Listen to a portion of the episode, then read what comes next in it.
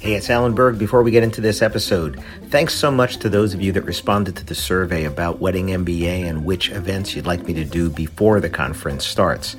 Thanks to you, we're doing two workshops Monday afternoon and Tuesday morning, so you won't miss any part of Wedding MBA.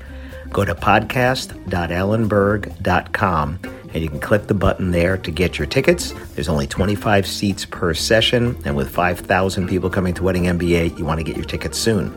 And if you didn't get your tickets to Wedding MBA, use the coupon code ALAN, my name, A L A N, at weddingmba.com and save $20 off of your tickets. Hope to see you there soon. Thanks.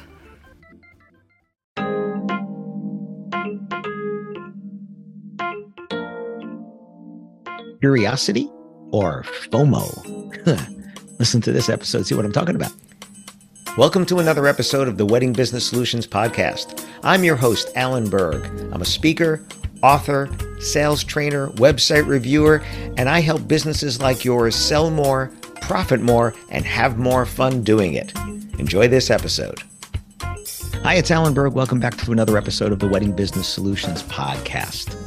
I was talking to someone the other day, and uh, the concept of being curious came up, and I started wondering What's the difference between curiosity and fear of missing out, or FOMO, as it's uh, as it's known more popularly with the acronym? And for me, uh, FOMO is not as much of an issue as curiosity. I've always been curious. Uh, my mother said when I was a little boy, I used to take my toys apart to see how they worked. You know, those little cars you pull back and then they go forward by themselves. I wanted to see how that worked. Uh, I asked her if I put them back together again, and she said, "No, not usually." so I was curious, but maybe not. I was too adept at mechanically uh, things that the way I am now. Now I would take them apart and put them back together and hope there were no parts left over. But curiosity, I think, is a good thing. Curiosity makes us try new things. Make, it leaves us open to other opinions. Makes us want to know uh, how the world works, how other people think. Whereas FOMO is uh, I, I need to know what else is going on or I'm missing out on it. See, I'm curious, but if I don't figure out how something works, that, that's okay. I mean, today with the internet and all kinds of things, it's pretty easy to, to see how things work. But with FOMO, I think it comes down to a choice. If you choose not to go for a particular opportunity or not to go uh, for a particular event or whatever it is that you've been given the opportunity for, um, then you shouldn't have FOMO because you chose not to go. Uh, if you really fear of missing out, then you should have done it. You should do it. Like I'm curious how um, uh, hang gliding works. I don't have any desire to do it, but I'm curious about how it works. I don't have any FOMO for not doing it. Um, uh, my wife has always said that she wanted to go hot air ballooning, and the one time we were closest to being able to go, when I told her we needed to be there at six in the morning because the, they need to get lift when it's cooler, and she said not happening because you know when we're on vacation we don't get that get up that early. We don't get up that early normally anyway, so um, I don't really have FOMO. I'm curious though, you know, what makes the balloon rise and and how do they bring it back down again and all those kind of things.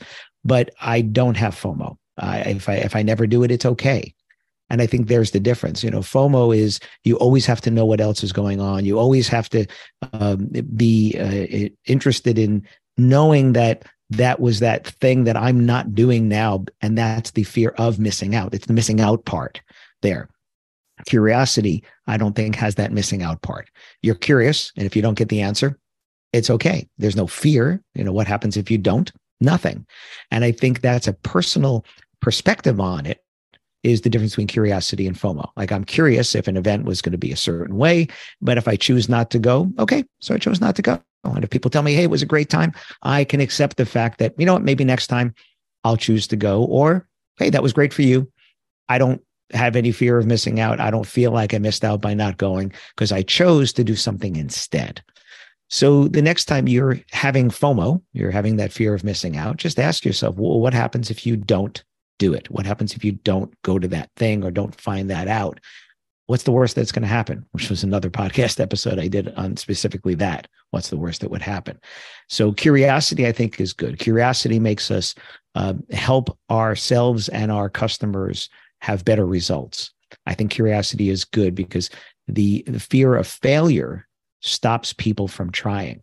So the curiosity to try something new and then not be worried that if it doesn't work, because you're no worse off than you were, most likely. And if you listen to the episode I did on what's the worst that could happen, in most cases you lost some ton, some time, maybe some money, but that's it. It, it wasn't like you know you you you lost your life, right? I, I, don't think those are the kind of crazy things. Like I, I don't want to walk a tightrope between the uh, Petronas Towers in, in, in Kuala Lumpur you know, a hundred and something stories above the ground. No, I don't want to walk a tightrope five feet off the ground. So I'm not going to do that. I have no FOMO on that. Uh, am I curious? You know, why does somebody want to do that? Or how does that work? Sure. But no FOMO whatsoever on that one. So when you're presented with an opportunity uh, or you're feeling like, oh, wow, I'm missing out on something, think back. Did you have the opportunity to go? Did you have the opportunity to make a different decision? Or is it you found out about it too late and now, you know, you're missing out on that, that thing? Well, you didn't have that chance. So when you're given the chance, I think it's important to make the decision.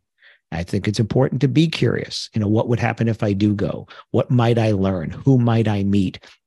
What experience might I have that I w- wouldn't have had otherwise? Uh, and it's also okay to say no. Uh, when I went skydiving, I went. Uh, my uh, good friend went with me, and then his wife decided last minute to go, and my wife said, "Nope, not doing it." And she's got no FOMO, zero. She doesn't want to do it now. Didn't want to do it then. That was a personal choice, and I think that's the important thing: is that we should make our choices, not let other people make them for us. I think it's good to be curious. Um, I think FOMO uh, I think there's a place in it because it might make us make a different decision the next time. But if you have a lot of FOMO, if you have a lot of that fear of missing out, if you have that uh, fearing pressure to do something because of that, that's why you're doing it. Right? You're missing out because people, other people are telling you about it. I think again, it should be your choice. And when it's your choice, you can own that choice. And when you own that choice, you can feel better about the outcome. So next time, just say to yourself, are you curious or are you having FOMO?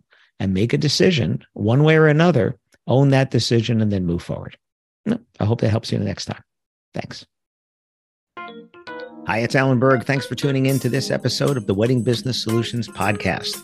If you'd like to make a suggestion for a topic or for a guest, you can do that with Ask Me Anything on the button at podcast.alanberg.com.